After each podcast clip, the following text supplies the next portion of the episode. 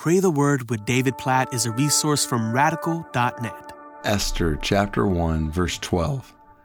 But Queen Vashti refused to come at the king's command delivered by the eunuchs.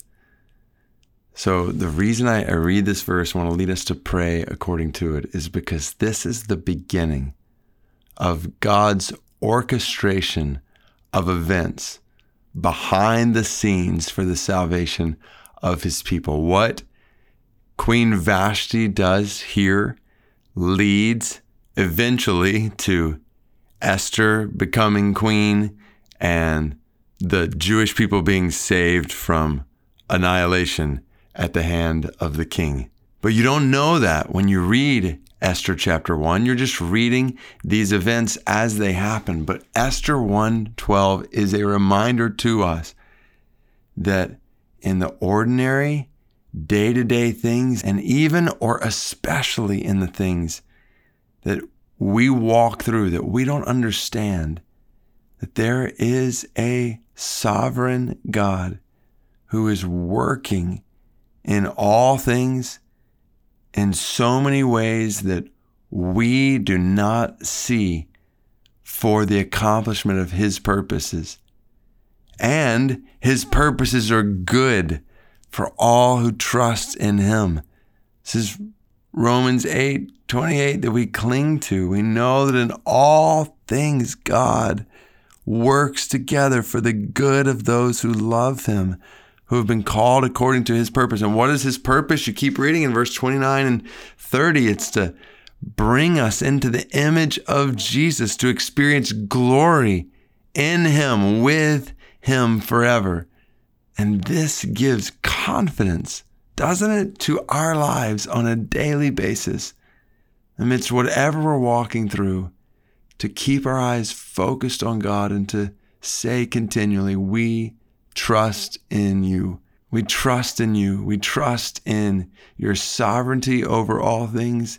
We trust in your wisdom and we trust in your purpose that you are accomplishing in our lives and in the world around us. God, we praise you that you are on the throne right now, that you are sovereignly working in all things, even the things we don't understand, even the things that don't seem right, even in this sinful, evil, fallen world, that you are working and you are in control and that you are bringing all things to your ultimate purpose when your justice and righteousness reign on the earth.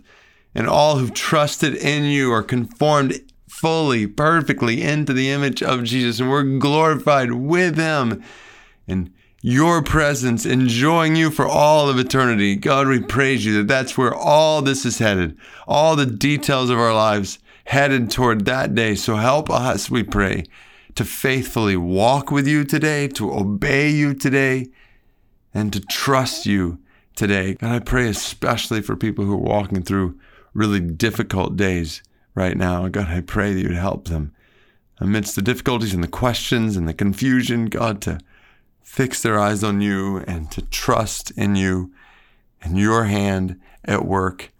And God, help us all to see in what might seem like the monotony of our days or the small things here or there, to know that you are working in all these small things to lead ultimately to the accomplishment of your great purpose.